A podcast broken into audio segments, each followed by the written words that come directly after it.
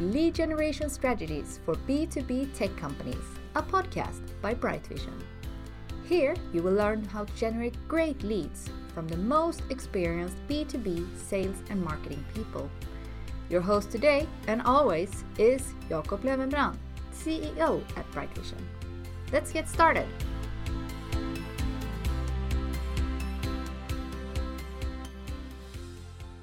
Hello and welcome to the B2B Lead Gen podcast for tech companies. My name is Jacob Löwenbrand. I'm the managing director of Bright Vision, as well as host of the podcast today.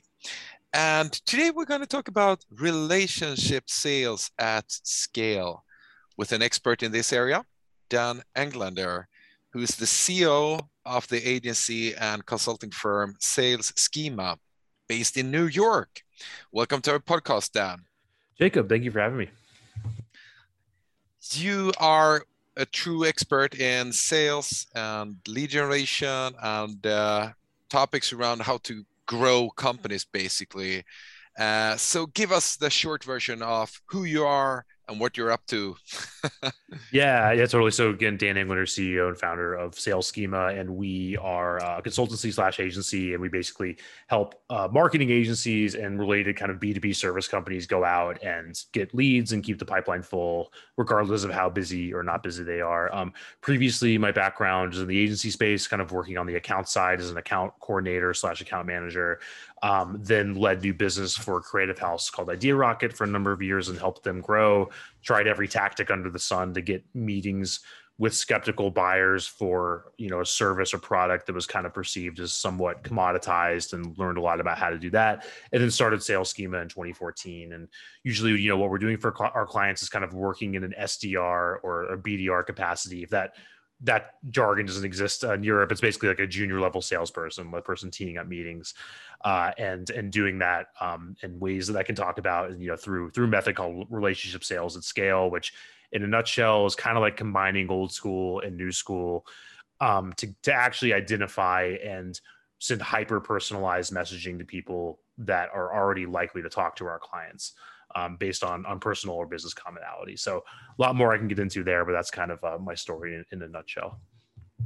Interesting and cool background there with a lot of interesting experiences. And yeah, this is a very interesting topic. You know how to strike up relevant dialogue with prospects, and uh, yeah, I, I, it's definitely just as important for companies in Europe and in the Nordics as it is in the States.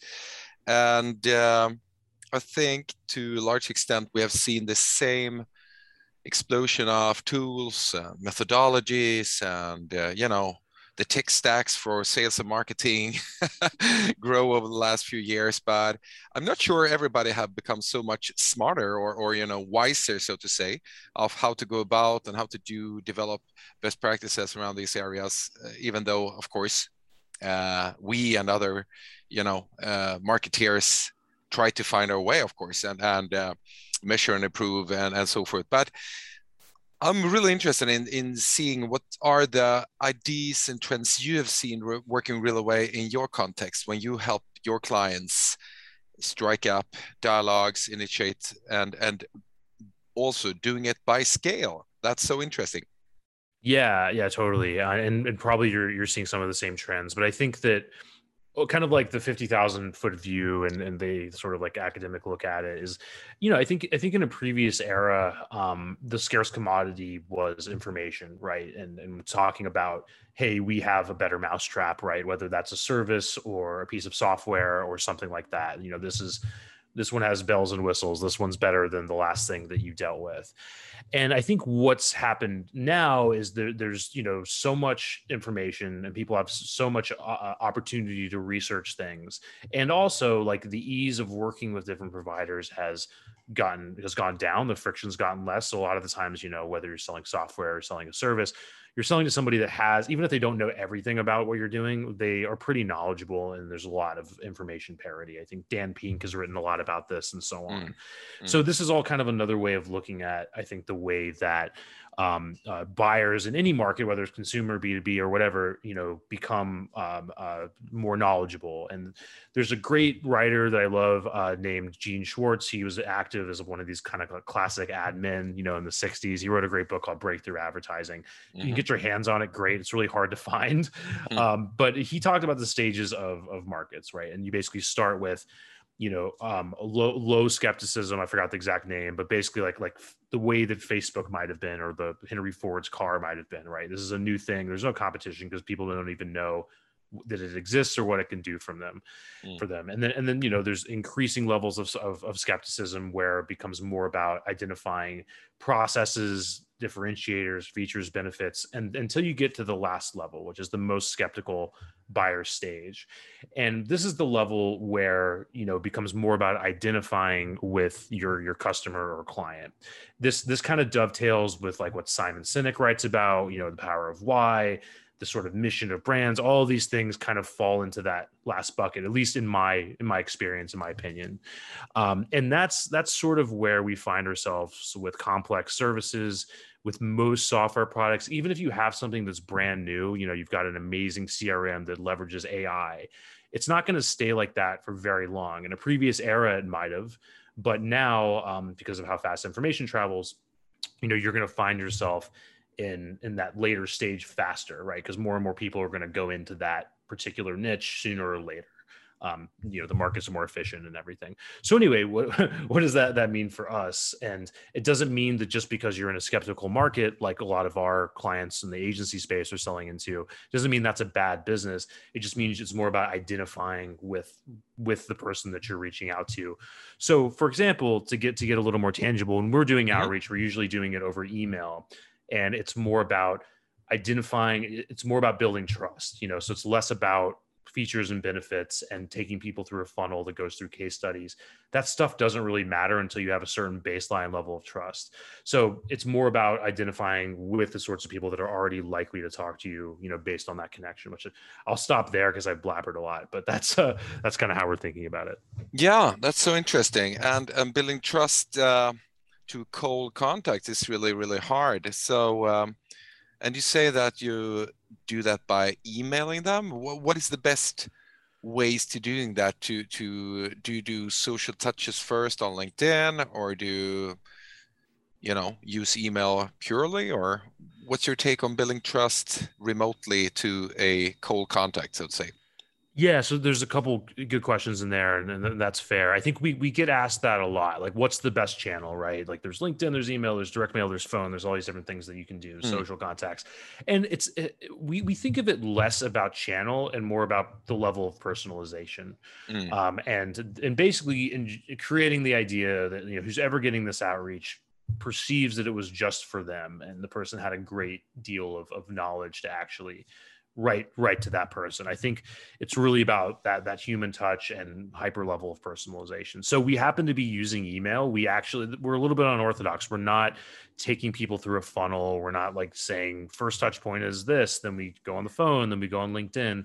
Mm. it's really just about email and the but where the work lives is is it's front loaded. I think what we see a lot of the time with lots of lead gen companies and salespeople is they're backloading the work. So there's very little time they spend on identifying the prospect. They might buy a list or whatever, and there's a lot of time that goes into building a funnel and A/B testing copy and all these different things across a lot of different channels. Mm. We think about it a little bit differently. We put a lot of work into in, into the data and the data mining process and identifying that prospect, and also the copy and how we're approaching them.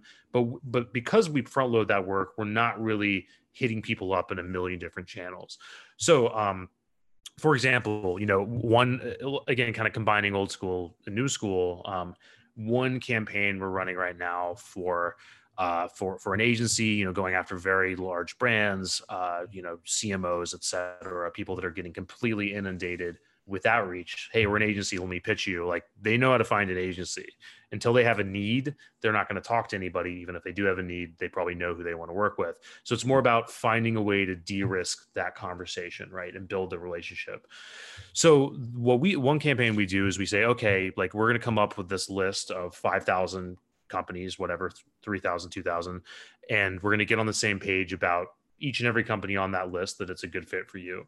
From there, we're saying, okay, Mr. Ms. Salesperson, export a list of your LinkedIn connections and tell us everyone that you would feel comfortable asking for an intro from, right? So somebody you might know even loosely, uh, and and they might know you, and it might that might be ten people, might be fifty, might be hundred, whatever it might be. From there, what we're able to do is find all those people's connections into those specific accounts, into senior roles there, and send all those people an email. Hey, Bob, you know, we haven't connected in a while. Saw you're connected to these three people. By chance, would you feel comfortable with an intro? And a lot of people say yes. A lot of people say, yes, I know that person. I can make an intro to you. Other people might say, let's hop on a call. I'll tell you exactly what to say to that person. And then some people might say, sorry, I can't help, but it's still applied interaction. And it's it's essentially condensing years of networking into like a single campaign. So it, again, this isn't reinventing the wheel. It's just kind of doing it more efficiently and at scale. And that's that's the sort of thing that we're doing for clients.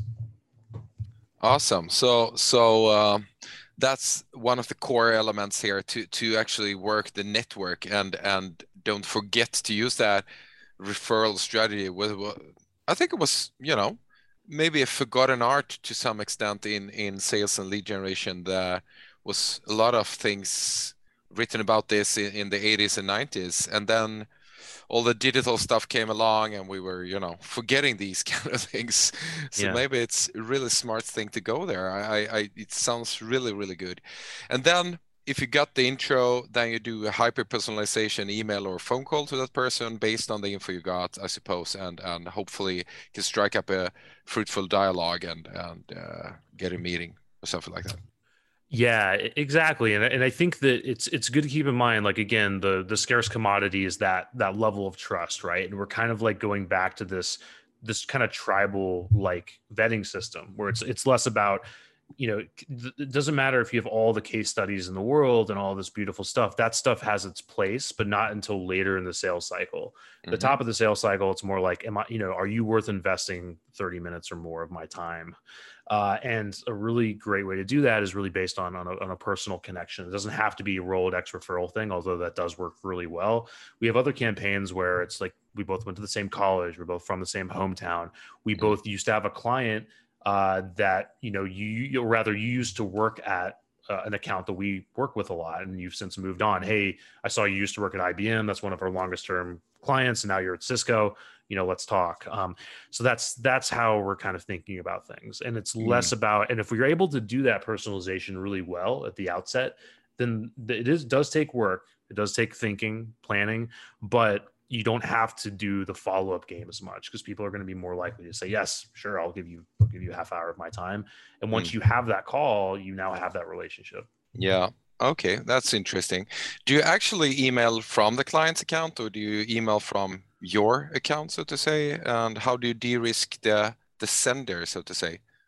Yeah, yeah, good question. So, so yes, we send from the client account. Um, that's that's really hard to get away from. I think whether you hire a company like ours or you do this yourself or whatever, mm. it's really hard to use the the old school sales, not old school, but the previous sales approach. I think where there's like, you know, a BDR teeing up somebody else's time or or whatever. I think that with you know with a high ticket purchase which is our our focus um, what we often recommend is even if you have a salesperson that's managing the process if you can have whoever has the biggest rolodex and the most seniority who's willing to take part in this be the fa- the quote unquote face of the campaign it really does help a lot you know so that doesn't mean you have to get the ceo but like whoever whoever you can get. And then oftentimes we have campaigns where they're doing a baton pass to that salesperson. Um, so so yes, I think the person on the call um, is is important, and it's hard to get away from that. And uh, it's hard to have just like a bait and switch sort of thing because people aren't going to want to do that. If you think about it, you're a skeptical C level person, you don't know somebody, you're not really in the market and somebody reaches out to you, what's going to be more enticing? The, the the the, person who has something to teach you, or the person that's just trying to get you into a funnel? So that's you know there's pros and cons to that but i think it's worth worth doing it that way. Um, mm-hmm. your second question in terms of, of protecting you know sender reputation i think that's the best part about this. Uh, we're not you know yes the scale matters um, but because we're not just going in cold we don't have to be sending to like thousands of people a week or something like that. It's usually in the hundreds. And you know our clients are seeing every person we contact they're seeing every message we send and and so on and so forth. And that's that's a big part of this yeah yeah, but from a technical perspective, do you have software that ties into the client's email addresses, or do you send the drafts to them basically? Yeah, so so kind of from like a technical level, um, we what we do is we set up like a separate domain and then send from that, and then when we get a mm. response, our clients get it and pick up the conversation from there, or, sometimes we book it for them depending on what they're doing with us. Mm, okay, yeah, so so it imitates the client's email basically, but it's not the real email email, so to say. Yeah, exactly. But the the effect of it is that you know, and again, our clients are seeing and approving everything. But when a prospect gets it, you know when they pick up when they open it their thinking is okay this person sat down and wrote me a custom email even even though the scale matters like if you you can't necessarily write everybody a custom email because you'll have time for nothing else and it won't mm. work right you just get so the scale matters but that's the effect and that's that's yeah. what we're going for is that kind of hyper level of personalization that's cool so uh, the the the core competency here is research and email copywriting to to make it really personalized, relevant, and try to find the common denominators between the contact person or the front person of the campaign and the buyers at the uh, target accounts you're going after. Yeah, exactly. And I won't say that the the account based model like there are some exceptions where you might not want to use an account based model, like where you have a massive total addressable market and you can work, you have a lot of flexibility in terms of who you work with. That might be overkill. But I'd say for most of our clients who are pretty specialized, um, the account based model is, is, makes sense. Mm. So that's that's the first thing. And I think that uh, you know, re- regardless of um, you know people hiring us or doing this themselves, I think that a lot of the times you know our clients are kind of like sitting on gold. Like we work with people that are like yeah you know we've been in business for 20 years or 10 years and we've gotten all of our business from referrals. And it's like guess what? You have a massive rolodex. You just aren't contacting those people well enough. You aren't you're not finding mutual connections. And if you don't have if you're new that might take a while a little while to build up but a lot of the times you know it's it's that's the the lowest hanging fruit and that's like often where we're starting mm. Yeah. Uh, is there any other channel you prefer to follow up the email on? You said you don't want to use sequences, you know, these where five days later there comes a, re a reminder and so forth. Do you see a role for the phone call here, or what's the next step if you don't get a reply? Yeah, that, that's a good question. So we're, we're all about persistence. We're not saying that salespeople shouldn't be persistent. It's just a, a, matter of like when it makes sense to invest that time, energy, and sweat into into persistence, right? Mm. So at the cold stage or, or at the semi-cold stage, I should say, usually we're using a commonality, so we're not going in completely cold.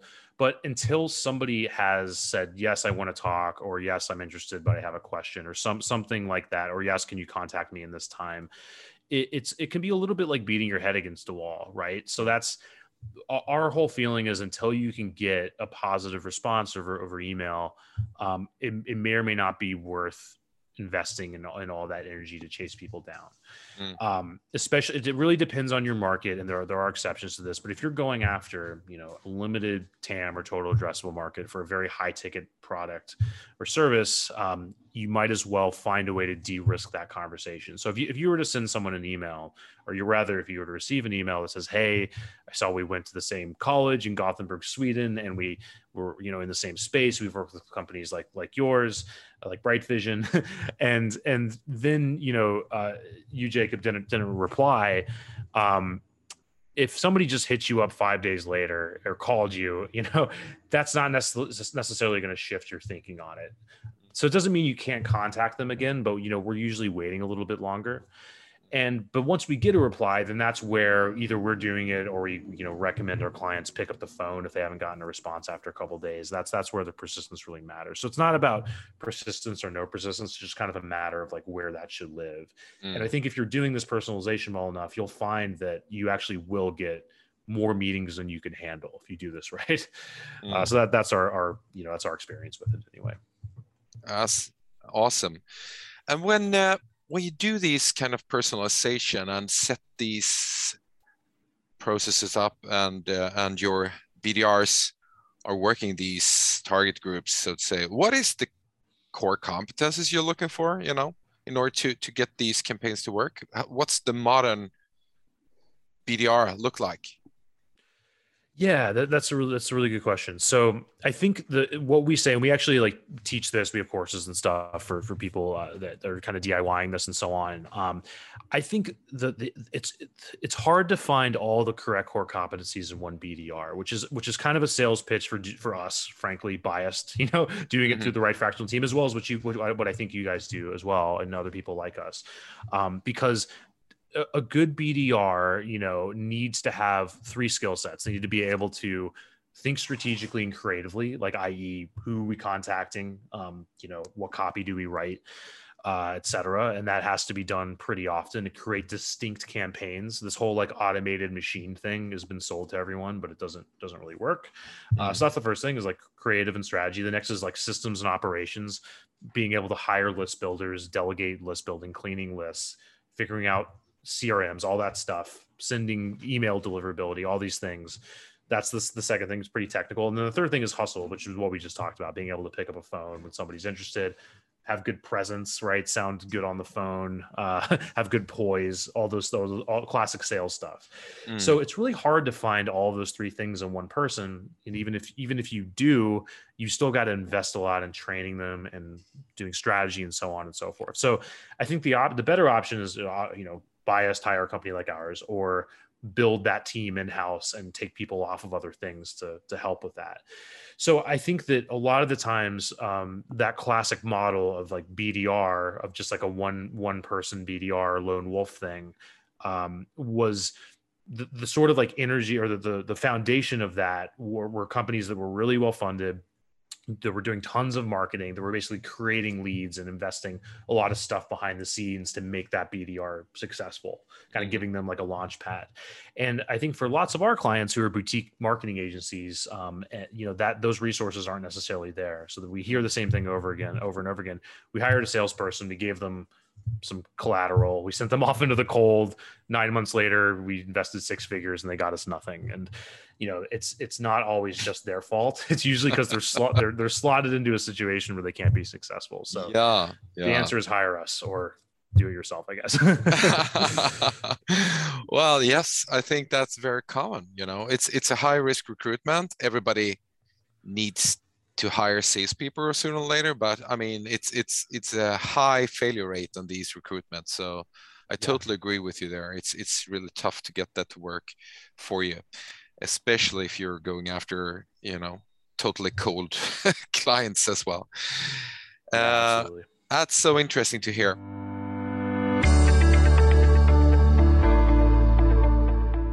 Do you work as a sales, marketing, or channel manager and would like to generate great leads to your B2B tech company? Then we are here for you.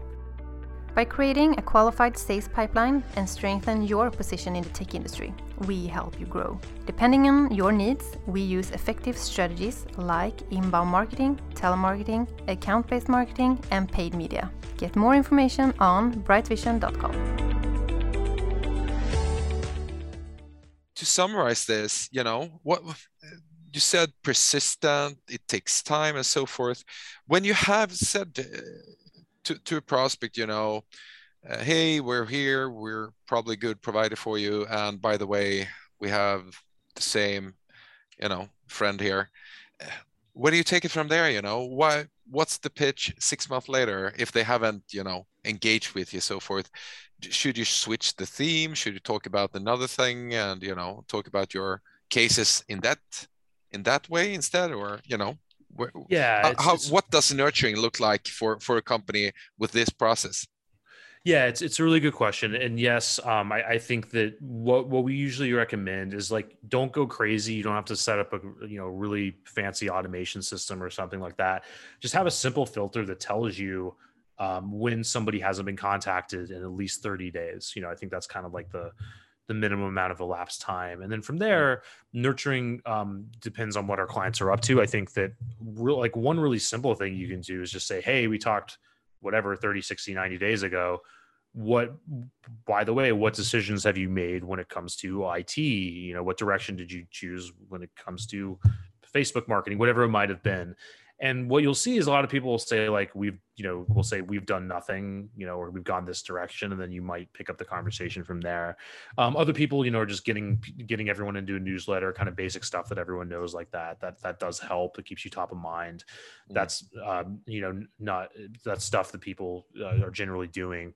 I think that beyond that as opposed to having to do this follow-up game um, the best clients we've worked with and we didn't we don't make the stuff up we just kind of observe what what's worked for a lot of our clients and again our bias is towards like agency world and like complex B2B services. That's kind of our, our niche. What they're doing is is usually starting with strategy, right? So starting with and that and that's where the most lucrative service is is basically guiding everything else. Um, or on the other end of it, it's measurement. And, and Robert Rose has written a lot about this. It's kind of a smile graph and you can envision like the value kind of having this trough to it like a smile right so at the top left there's strategy and then it goes through all the commodities that might be web design development you know media buying all the stuff that people perceived as not valuable mm-hmm. because they can get it hired very easily in many ways. And then coming up back towards value again on the other end of the smile is measurement which might be like cro and and you know research and figuring out what happened. So either ends of those are really valuable. So for example, we have uh, we have a great client that do their focus happens to be really high quality web design development, but when they are selling themselves, it's not about that. It's about strategy. You know, so they're starting with uh, you know maybe a paid assessment, maybe they're starting with research, um, and they're focused on very hard to reach areas like education, healthcare, government, like high compliance areas. So that helps them as well. So they're starting with a big research project. They might be interviewing many customers, doing a lot of insights, and then that's informing uh, everything else they're doing. But that, but starting with that starting place is becomes very easy for somebody to take action because they're like, well, we do this research project. It, it, it, costs X. It's not, you know, it's something. It's substantial, but it's not. It's not like, hey, it's they're basically they're not left in a situation of saying, hey, call us when you need a website, because because that will never happen, right? So I think I think that's the main thing is having something to proactively sell the guide strategy, um, mm. and that's that's what we've seen work well with a lot of our clients. Interesting. So really interesting. Another thing and last thing there, you also say in your website is that you know proprietary data that that companies are too you know generic in their approach to find data. And i suppose that's to blame ZoomInfo for you know they're buying up everybody who's providing data these days. And everybody's in there pulling out data and so forth. So what's what's your take on being creative on, on target groups and finding data sources of of uh, you know potential clients? That's not uh, so yeah. obvious yeah, so so much to dig into there, um, and I want to be as helpful as possible. And yes, we have proprietary blah blah blah, you know, secret sauce, this and that. Um, for, first off, to give a little context, I think it's getting more and more important uh, to to own your own data, to own first party data, to have like an outreach channel that's basically based on lists that you have that you can build yourself and being able to contact people that that in conjunction with you know maybe your newsletter list and that that sort of thing. Um, what you know what we've seen in my lifetime and i'm 34 so it's not like i'm super old is is just how risky it's become to have acquisition channels that are based on other people's networks. So we've seen this all over the place. So you know, like we we saw uh, SEO changes that torch thousands of websites overnight. We've seen Facebook basically moved to a model where it's it's entirely paid media based, where people built these communities over time, and overnight they're like, nope, you got to pay to talk to your own your own audience. Mm-hmm. LinkedIn mm-hmm. seems to be going the same direction, like Facebook, because they, they want to make money. Um, Google, you know, just pr- pretty much just ranks people based on ads. Like if you just see how far you have to scroll to get to organic results, it's very far.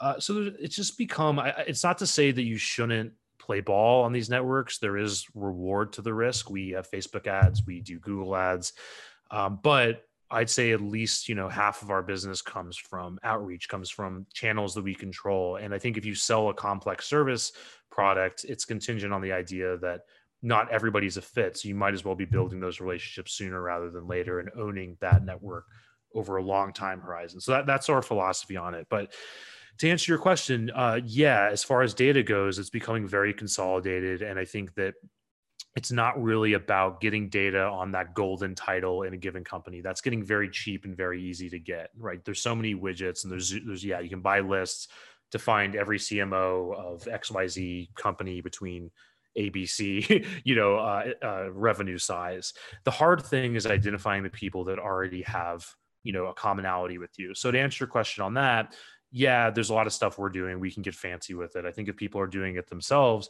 you know, think think a little bit old school. Like, okay, maybe you went to a trade show six months ago, or uh, with COVID, maybe that's something that's going to happen in the next mm-hmm. few months. Maybe you went a year ago.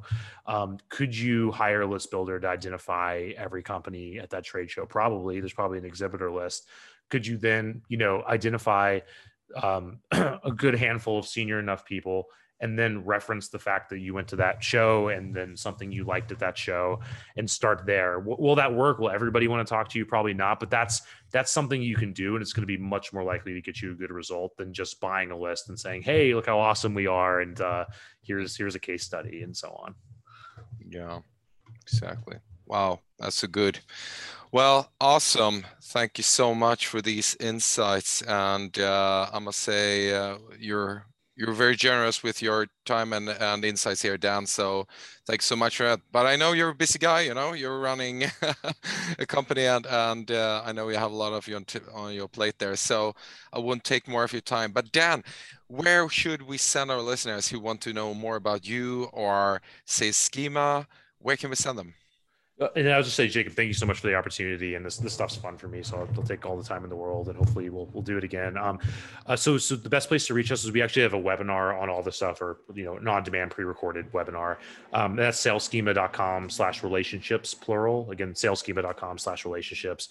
Um, people can reach me just Dan at salesschema.com, and always happy to uh, to nerd out on this stuff. So thanks again, really appreciate it. Thank you, Dan. This was awesome. Thank you so much. And I hope we meet again on the podcast another day. Yeah, likewise.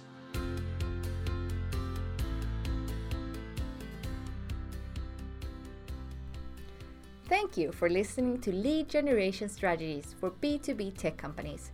Don't forget to subscribe. You will find it where podcasts live. Discover how we can help you with your lead generation activities at brightvision.com.